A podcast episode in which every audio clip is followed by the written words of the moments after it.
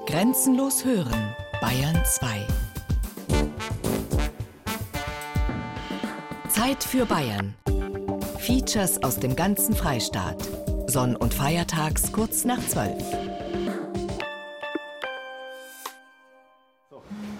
Zuerst eine Tasse Kaffee. Gern. Ja. ja. Was möchten Sie trinken? Espresso, Americano, Cappuccino? Da setzt sich der Reporter gerne hin. Amerikaner, ja. Von außen ist es ein ganz normales, eher unscheinbares Café mit einem interessanten Namen. Ab Element Coffee und einer Rösterei. Der Mann, der es führt, hat schon viel von der Welt gesehen. Als sowjetischer, später russischer Marinesoldat und Offizier ist Ab viel herumgekommen. Seine Leidenschaft für Kaffee wurde vor gut 30 Jahren während des ersten Golfkriegs geweckt. Ich hatte Zeit damals im Hafen, dass bei Reparatur des Schiffes, wir dürfen das auch das dem Schiff spazieren gehen und das, was mich persönlich interessiert, das ist die alles mit dem Kaffee. Weil die haben das ist im Jemen, das äh, keine Röstmaschine, die haben das auch das Hand gemacht. Das war der Beginn seiner Kaffeeleidenschaft. Wo gibt es die besten Bohnen? Wie wird daraus Kaffee gemacht? Quasi ein russischer Barista. Seine Spezialausbildung war nautische Dechiffrierung, eine Fachrichtung, für die es im Zivilleben keine Entsprechung gibt. Bis 1996 war Ab bei der Schwarzmeerflotte. Dann konnte er mit seiner Familie über die Ukraine von Sevastopol aus nach Deutschland ausreisen. Als Spätaussiedler. Erst in Bayern konnte Ab den lang gehegten Wunsch umsetzen.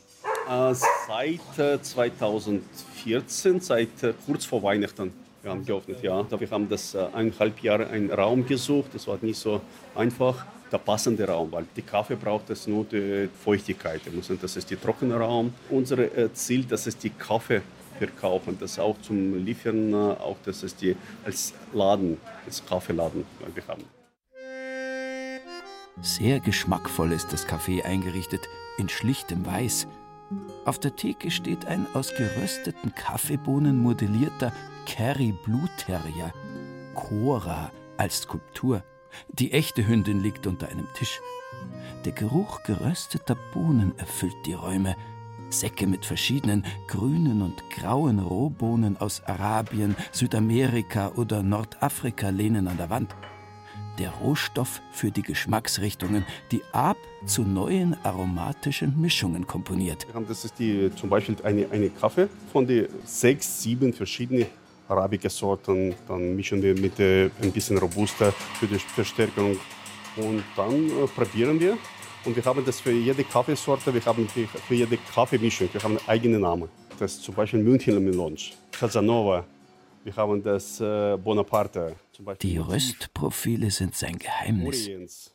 Im Café hängen Bilder einer befreundeten Malerin an den Wänden, Porträts von Charlie Chaplin und anderen Künstlern, natürlich mit Kaffeesatz gemalt. Kaffeebesucher, die Bücher übrig haben, dürfen sie ins Regal stellen. Da kommt eine wilde Mischung zusammen. Russische Klassiker und schwedische Krimis, englische und deutsche Bücher. Und tatsächlich kommen Besucher auch zum Lesen. Hier ist für alle Sinne etwas geboten. Die hauseigene Mischung, die super freundlichen Menschen, Motiv und Arp. Die Arp-Hausmischung, die finde ich am besten eigentlich. Trinke ich, glaube ich, eigentlich immer, oder? Alleine die Auswahl, wie sie angerichtet ist, äh, der Geschmack. Hier gibt es den besten Joghurt, den ich jemals gegessen habe. Den kriegt man nirgendwo anders. Die Glaslüster, die weißen Stühle, die Einrichtung ist liebevoll zusammengestellt. Dabei ist der Kaffeebetrieb eher so nebenbei entstanden, sagt Albert Ab. Ihm geht es vor allem ums Rösten.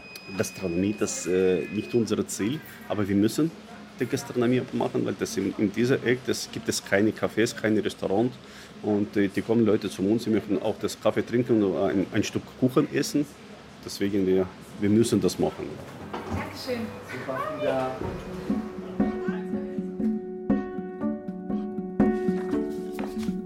Dr. Anna Bombolowski blättert in ihrem Familienalbum. Die Schwarz-Weiß-Aufnahmen zeigen eine wohlhabende deutsche Familie an der Wolga.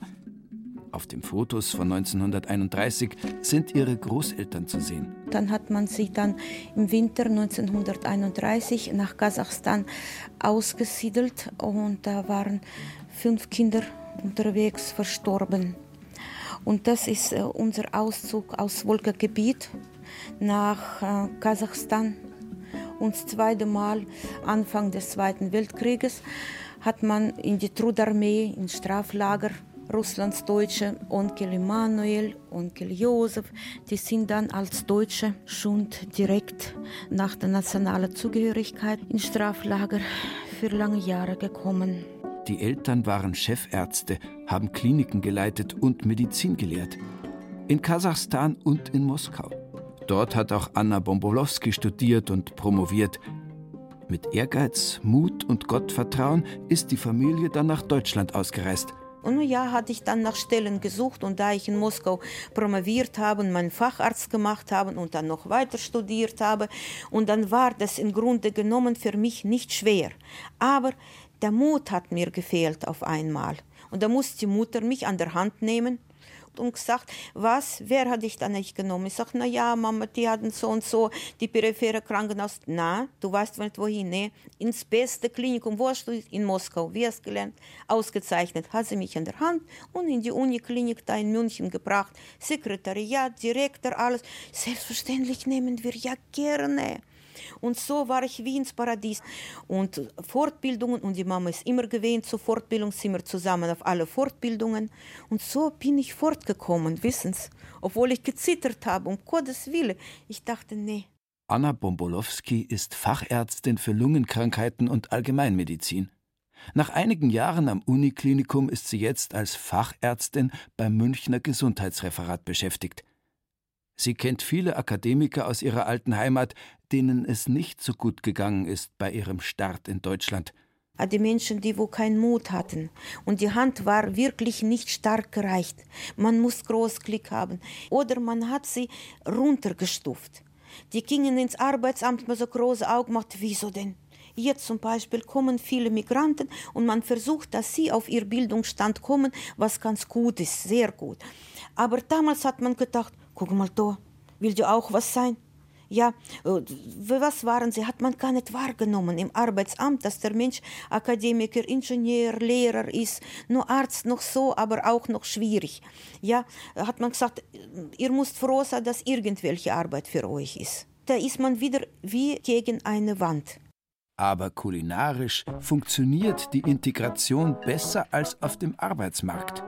Gerade in der Festtagsküche gibt es viele Gemeinsamkeiten. Verschiedene gebratene Sachen, Zone im Backofen, Fleisch mit Kartoffel, verschiedene Art und Weise. Und dann Fleischgerichte wie Pflanzel so, aber mit drei Fleischsorten. Klees, verschiedene Art und Weise. In Bayern fühlen sich die Russlandsdeutsche sehr wohl der bayerische Mensch, der ist ja auch innerlich sehr gläubig so, was man auch so spürt und das ist auch sehr angenehm.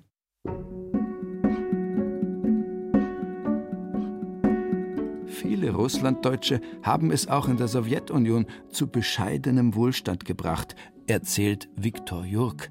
Ja, mein Vater war Lastwagenfahrer. Er durfte als Deutscher, weil er eben zuverlässig war, auch mal die Parteimitglieder quasi von der Kolchose oder Sovchose fahren als Chauffeur.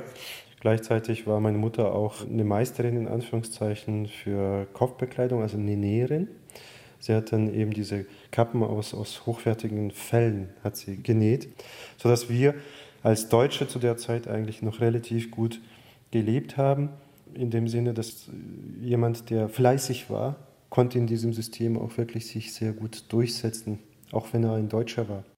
Trotzdem hatten es die Deutschen in Russland nicht leicht. Wer Nationalität Deutsch in seinem Pass stehen hatte, war politisch von Haus aus verdächtig. Die Sprache und deutsch geprägte Traditionen waren verpönt oder verboten. Deswegen versuchte man, als Deutscher besser nicht aufzufallen. Um hingegen nach Deutschland auswandern zu dürfen, war genau das wichtig. In Deutschland galt das Bundesvertriebenengesetz, jedem deutschen Volkszugehörigen war es erlaubt, nach Deutschland zu kommen. Es war wichtig, eine solche Abstammung zu haben und sich zu seinen deutschen Vorfahren zu bekennen. Das war der Zwiespalt, in dem die Russlanddeutschen steckten. Die Bundesregierung unter Kanzler Helmut Kohl hat um Aussiedler aus der Sowjetunion regelrecht geworben. Auf der anderen Seite war es lange Zeit sehr schwer, eine Ausreiseerlaubnis zu bekommen. Die Sowjetunion wollte die Menschen nicht gehen lassen. Noch in den 80er Jahren waren es nur wenige hundert Aussiedler, die nach Deutschland gekommen sind. Das hat sich mit dem Zusammenbruch der Sowjetunion schlagartig geändert.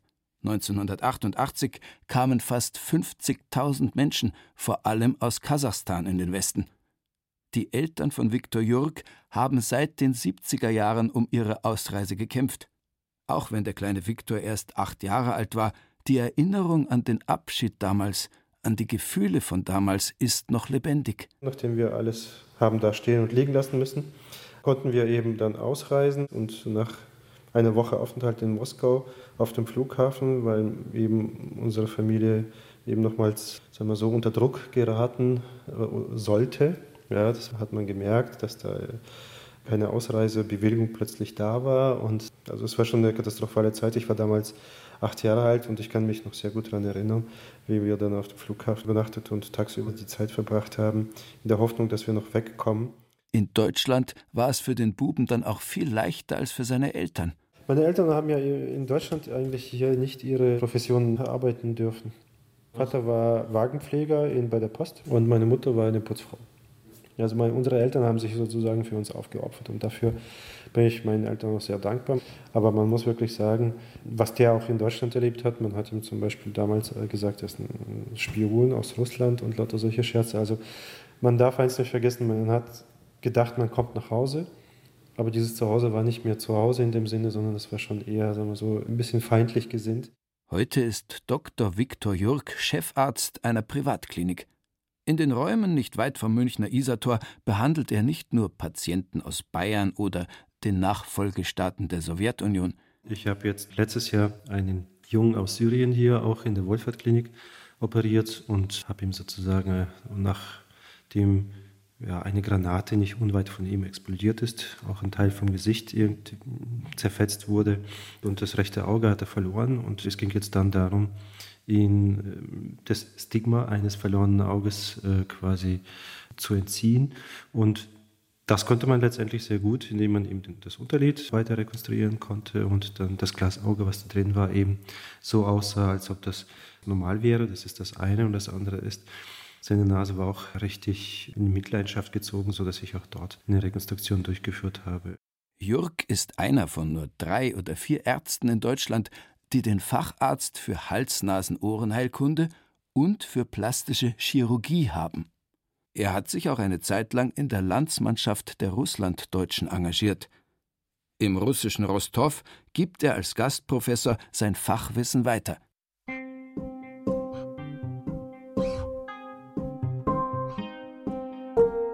Die Erfolgsgeschichten sind äh, deswegen so wichtig, weil sie sind für die Menschen ganz normal, aber wir nehmen sie eben nicht unbedingt wahr, weil sie schon sich so integriert haben, dass sie nicht mehr jetzt so weder von der Sprache noch vom Habitus noch von der Kleidung her, Stichwort grau und braune Kleidung mit klassischem Oma-Kopftuch und so, das haben die natürlich alle überhaupt nicht mehr, sondern die sind natürlich in die Gesellschaft aufgegangen, aber haben natürlich ihre Wurzeln nicht vergessen. Seit den 80er Jahren befasst sich Peter Hilkes mit Deutschen aus Russland. Man kann sagen, traditionell ist das eine große Gruppe unter den Russlanddeutschen, die genau aus diesem Grund ja ebenso erfolgreich ist, weil sie sich eben auf das klare Ziel Deutschland für die Kinder eine neue Zukunft konzentriert hat. In Bayern fanden viele Russlanddeutsche verglichen mit anderen Bundesländern gute Chancen vor.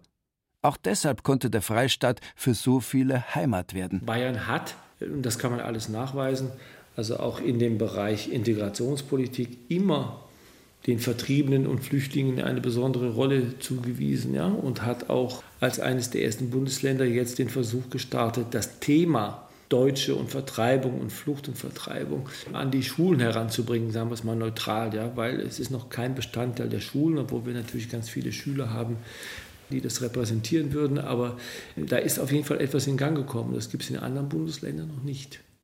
Der Wissenschaftler ist sich sicher, die Fähigkeiten der Deutschen aus Russland nützen beiden Ländern, Vorurteile abzubauen und Brücken zu schlagen. Die eigene Auswanderungserfahrung könnte Lehrern im Unterricht mit heutigen Flüchtlingskindern helfen. Все, что нужно для Октоберфест – пиво «Балтика Неон».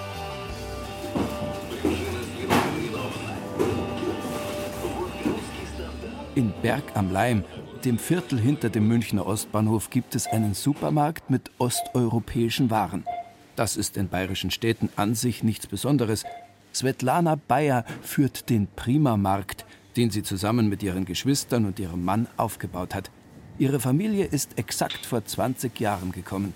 Also 1996, also genau am 3. Oktober. Also erst war ich also drei Jahre also in Erziehungsurlaub, dann habe ich Ausbildung als Bürokauffrau gemacht, also zwei Jahre. Und ähm, in 2000 habe ich angefangen also mit Friseuren, also in Berufsschule. Nach zwei Jahren hm, habe ich also überlegt, ob das ich überhaupt also in diese Richtung gehe oder nicht. Und ähm, dann haben wir langsam angefangen, also mit der Selbstständigkeit, äh, haben wir also eine Lokal aufgemacht. Dann haben wir gedacht, ja, machen wir jetzt was anderes. Also, und dann haben wir also passende Objekte gesucht in München. In dem Supermarkt sind 18 Mitarbeiter beschäftigt, erzählt Svetlana Bayer. Hier finden die Menschen auch Lebensmittel aus Osteuropa. Von milchsauer vergorenen Salzgurken bis zu eingelegten Stockschwämmchen, Lecho, Tomatenkonserven und eingelegten Auberginen mit Pflaumen. In der Kühltruhe liegen zig Sorten von gefüllten Teigtaschen. Es gibt ein Regal mit russischen Süßigkeiten zum Abfüllen, natürlich das berühmte und unendlich süße russische Zuckerschaumkonfekt, offene Sonnenblumenkerne, Pistazien und Nüsse. Und natürlich allerhand Wodka-Sorten, Cognac aus dem Kaukasus und das schwefelhaltige Borjomi, das Mineralwasser, das schon die Zaren geschätzt haben. Alles auch kyrillisch beschriftet. Im Kassenbereich gibt es ein großes Sortiment an CDs von russischen Sängern und Bands. Am schwarzen Brett hängen Angebote und ein Spendenaufruf für ein schwerbehindertes Kind. Russischsprachige Menschen aus der Ukraine, Polen, Rumänien und auch Einheimische kaufen hier ein. Stefan zum Beispiel wohnt nur ein paar Straßen weiter. Ich kaufe manchmal polnische Gurken, eingelegte Tomaten kaufe ich auch mal, die schmecken mir gut, die roten. Also Gemüse ist ja wirklich wahnsinnig billig, man muss halt sortieren. Man kann also eine ganze Kiste Gemüse kaufen für einen Apfel und ein Ei quasi. Vor dem Laden türmen sich große Gitterboxen mit Melonen oder Krautköpfen. Kraut wird in der russischen Küche viel verwendet, als Beilage und natürlich für die Borschtsuppe. Günstig soll Obst und Gemüse in ihrem Laden sein, bekräftigt Svetlana Bayer. Mein Mann hat angefangen, also mit Großmarkt zu arbeiten. Der muss jetzt jeden Tag, also in der Früh hingehen und da bekommt er eine palettenweise billige Ware, also aus zweiter Wahl. Aber unsere Kundschaft ist zufrieden, also weil die Preise sind ähm, momentan sehr günstig. Die Familie betreibt den Laden gemeinsam. Bald soll die jüngere Schwester die Geschäftsführung übernehmen. Sohn Alex arbeitet auch mit. Er versorgt die Kunden samstags aus einem Imbisswagen vor dem Laden mit echtem Schaschlik, wie es sonst nur im Kaukasus gegrillt wird. Zwiebeln, Soße, alles, also die hausgemachte Ajika quasi. Das ist die Tomatensauce. Ist leicht scharf, mit Knoblauch und Meerrettich. Die Frische lässt sich halt spüren. Dieses Aroma, es ist einfach orientalisch, sagen wir es mal so. Also wir bereiten das Fleisch schon quasi am Donnerstag vor, äh, marinieren, schneiden und aufgespießt wird es dann am Tag danach, quasi am Freitag. Und am Samstag kommt es dann auf den Grill. Ohne geräucherte Fische geht es in der russischen Küche überhaupt nicht. Als Vor- und Hauptspeise oder mit Bier zum Saunagang genossen. Und dann wäre da noch vor Weihnachten die große Nachfrage nach Kaviar. Die kommen also wegen rote Kaviar, rote oder schwarze Kaviar. Bei Weihnachten also verkaufen wir also auch palettenweise also mit Kaviar.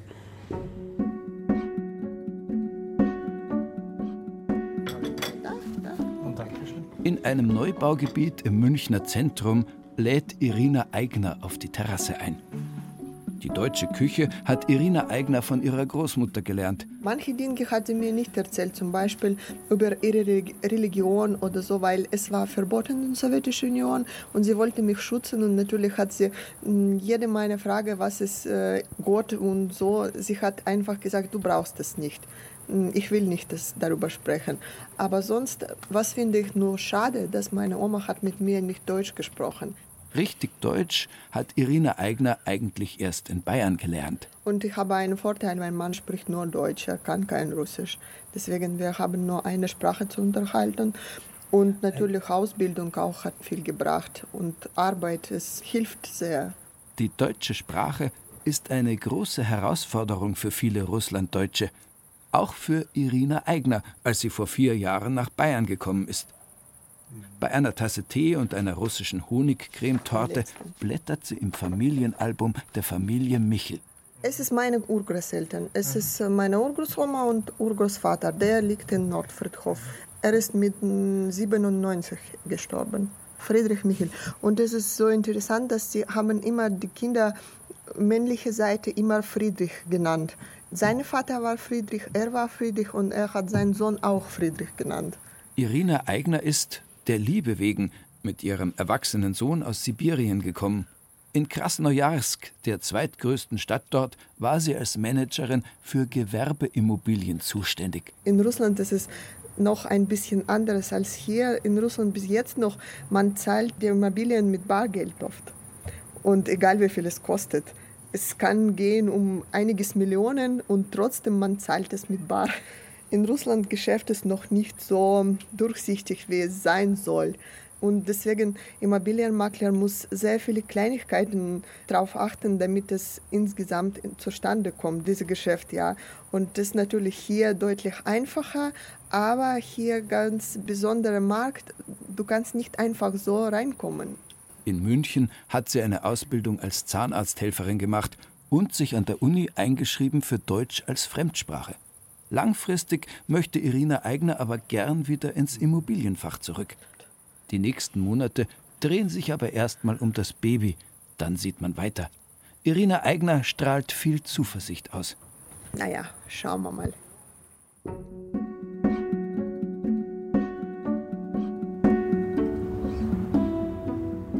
Es war ja schon schlimm. Solange man hier keine neuen Freunde gefunden hat, war es schon schlimm. Also man hat ja Sehnsucht gehabt. Danach habe ich hier auch Freunde gefunden in der Schule und in diesem Aussiedlerheim haben wir erstmals gewohnt, also ein Jahr. Und dann, wo mein Vater Arbeit gefunden hat, sind wir umgezogen in eine Wohnung. Und äh, sagen wir so, nach halbem Jahr, einem Jahr hat es alles gepasst eigentlich. Viktor Huber war noch ein Kind, als er mit seinen Eltern vor 20 Jahren nach Bayern gekommen ist. Also nach meiner Ausbildung habe ich gedacht, mache ich Meister, probiere ich Und habe ich dann meinen Meister gemacht und da gab es ja Möglichkeit, sich selbstständig zu machen. Und dann war ich zwei oder drei Jahre noch selbstständig. In Bad Aibling war das. Der 33-jährige Spengler und Dachdeckermeister aus Bad Aibling hatte bis vor ein paar Jahren noch eine eigene Firma. Die hat er inzwischen aber aufgegeben. Ich war ja klein, sagen wir so. Wir waren bloß zu zweit. Es war, sagen wir so, viel zu viel Arbeit. Ich war von Montag bis Samstags auf der Baustelle und Sonntag habe ich ja Büro gemacht. Und derzeit in München habe ich ein gutes Angebot erhalten von einer größeren Firma, A, Spenglerei, Dachdeckerei, ein Angebot als Bauleiter zu arbeiten. Und da habe ich ein wenig überlegt und dann mich entschieden, also da anzufangen. Viktor Huber hält noch Kontakt und reist alle paar Jahre nach Russland. So wie er halten fast alle Russlanddeutsche alte Verbindungen aufrecht. Zum Teil sind es berufliche und geschäftliche Beziehungen, ihre Heimat jedoch ist Bayern. Der kleine Bub aus Russland ist heute ein überzeugter oberbayerischer Handwerksmeister mit eigener Familie und einigem Lokalpatriotismus. Gibt es nichts Schöneres als Bayern, ehrlich gesagt. Also deswegen sind wir auch da geblieben. Genau. Unsere Berge, Alpen, da fahre ich ja gerne also mit dem Rad rauf in die Berge, Motorrad. Habe ja hier geheiratet und jetzt haben wir ein Kind, eine Tochter.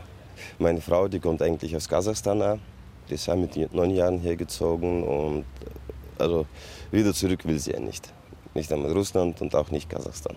Die Familie Huber bleibt in Bayern. Auf, auf jeden Fall, genau.